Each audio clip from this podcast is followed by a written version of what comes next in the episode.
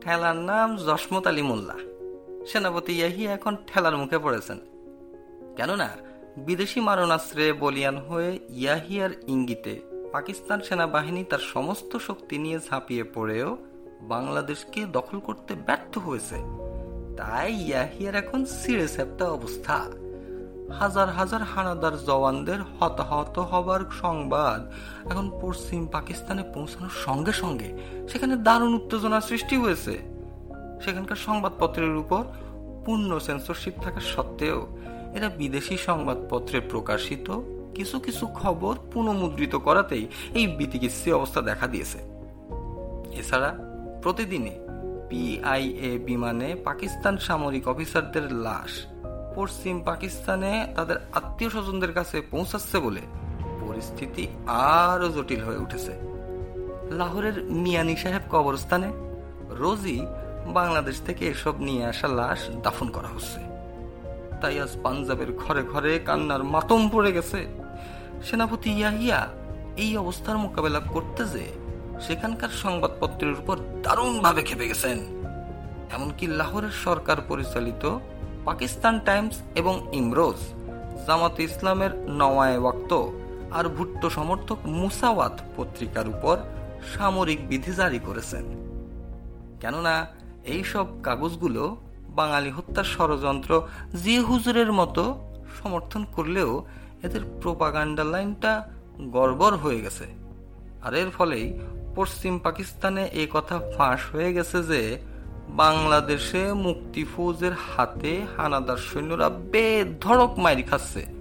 আর এই ধরনের গাবুর মায়ের চোটে পাক সেনারা একেবারে ঘাউয়া হয়ে উঠেছে। তাই সেনাপতি ইয়াহিয়া এখন লাহোরের চারটা সংবাদপত্রের সম্পাদকের সামরিক আইনে বিচারের কথা ঘোষণা করেছেন। হায় রে দালালি, যার লাগ্যা করি সেই কয় সুর নিয়তির বিধান কেই খণ্ডাতে পারে? ইয়াহিয়ার সমস্ত দালাদের খুব শিগগিরই এই ধরনের অবস্থায় পড়তে হবে। এদিকে পশ্চিম পাকিস্তানের যেই সব শিল্পপতি আর ব্যবসায়ীর দল মাত্র মাস দুয়েক আগেও হত্যালীলা চালিয়ে বাংলাদেশের বাজার ঠিক রাখার উদ্দেশ্যে জেনারেল ইয়াহিয়াকে সমর্থন জানানোর জন্য প্রাণ জারে জার করেছিল, তারা এখন নাখোশ হয়ে উঠেছেন। কেননা গত দু মাস ধরে পশ্চিম পাকিস্তানের কোনো শিল্পজাত দ্রব্য আর বাংলাদেশের বাজারে পাঠানো সম্ভব হয়নি। সেখানকার মিলের গুদামগুলো তৈরি মালে পাহাড় হয়ে রয়েছে। ফলে শ্রমিক ছাঁটাই শুরু হয়ে গেছে। এছাড়া অনেকগুলো কলকারখানা বাংলাদেশের কাঁচামালের অভাবে লাল বাত্তি জ্বালিয়েছে। পাকিস্তানের বৈদেশিক বাণিজ্যে এক ভয়াবহ রকমের জ্ঞানজাম দেখা দিয়েছে। বাংলাদেশ থেকে কাঁচা পাট আর পাটজাত দ্রব্যের রপ্তানি একেবারে বন্ধ হয়ে গেছে। চা আর চামড়ার সরবরাহ নেই বললেই চলে। তাই বাংলাদেশের দখলকৃত এলাকা থেকে গত দু মাস ধরে কোনো রফতানি না হওয়ায় পাকিস্তানের বৈদেশিক মুদ্রা অর্জনের ক্ষেত্রে এক মারাত্মক বিপর্যয়ের সৃষ্টি হয়েছে। আর এর ফল হিসেবে পশ্চিম পাকিস্তানে বিদেশি জিনিসপত্র আমদানি দারুণভাবে নিয়ন্ত্রিত করা হয়েছে। শুধু তাই নয়, লজ্জার মাথা খেয়ে পাকিস্তানের সামরিক জান্তা পরিষ্কারভাবে বিশ্বকে জানিয়ে দিয়েছে যে আগামী নভেম্বর মাসের আগে পাকিস্তানের পক্ষে ধার পরিশোধের কোনো কিস্তি দেয়া অসম্ভব। এমনকি সুদ পর্যন্ত পরিশোধ করা সম্ভব নয়। বাংলাদেশে যুদ্ধ চালাতে যে পাকিস্তান সরকারকে প্রতিদিন দেড় কোটি টাকা ব্যয় করতে হচ্ছে বলে এই অবস্থার সৃষ্টি হয়েছে। তাই সেনাপতি ইয়াহিয়ার সেলা এম এম আহমদ বিজ্ঞার ঝুলি নিয়ে যে কোনো শর্তে পশ্চিমা দেশগুলোর থেকে টাকা ধার নেওয়ার জন্য এখন দরজায় দরজায় ল্যালপার মতো ঘুরে বেড়াচ্ছে। কোনো কোনো দেশ অবিলম্বে বাংলাদেশের সঙ্গে একটা রাজনৈতিক সমঝোতায় আসার জন্য পরামর্শ দেওয়ায় আহমদ সাহেব তার মনিব সেনাপতি ইয়াহিয়ার কাছে জরুরি আঞ্জম পাঠিয়েছেন। আর অমনি সোনার চাঁদ তিতলা ঘুঘু ইয়াহিয়া ঘোষণা দিয়েছেন যে, হে আমার বেড়াদারানে বঙ্গাল, আপনারা যারা সীমান্তের উপরে চলে গেছেন, তারা তকলিফ করে হানাদার দখলকৃত এলাকায় ফিরে আসুন।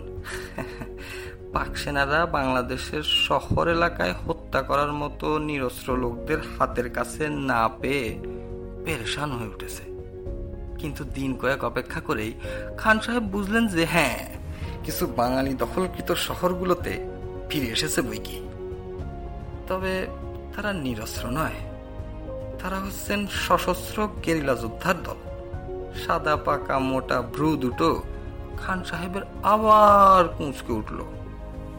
একটা সাংবাদিক সম্মেলন আহ্বান করে বললেন, স্বাভাবিক অবস্থা ফিরে এলেই দেশপ্রেমিক নির্বাচিত সদস্যদের হাতে ক্ষমতা হস্তান্তর করা হবে। কেন? আবার কি হলো? পরাজিত রাজনৈতিক নেতাদের হাতে ক্ষমতা দেওয়ার ক্ষমতা হলো না। এই না বলে বাংলাদেশে ক্ষমতা নেওয়ার মতো কেউই নেই। এই না বলে আওয়ামী লীগাররা রাষ্ট্রদ্রোহী। আওয়ামী লীগারদের হাতের কাছে পেলে শির কুচাল দেঙ্গা। তাই আওয়ামী লীগ বেআইনি ঘোষণা করেছ। তাহলে আবার দেশপ্রেমিক আওয়ামী লীগারদের খুঁজে বেড়াচ্ছ কেন হ্যাঁ? হায় রে ইয়াহিয়া, কত কেরামতি না তুমি জানো। বাম্বু চেনো? এখন বুঝি বাম্বু এসেছে। আর সেই বাম্বুর ঠেলায় কেরামতি দেখাচ্ছ? কিন্তু বাপধন, ময়না আমার, কোনো কেরামতি যে আর কাজে লাগবে না। এখন বুঝি চান্দি গরম হয়েছে আর হেই গরম চান্দি লইয়া পাগল হইয়া তুমি আবল তাবল বকতাছ। কিন্তু একটা কথা কইয়া দেই, ঠেলাছে ন? হি রাম ঠেলার নাম কিন্তু জসমত আলী মোল্লা, বুঝছ?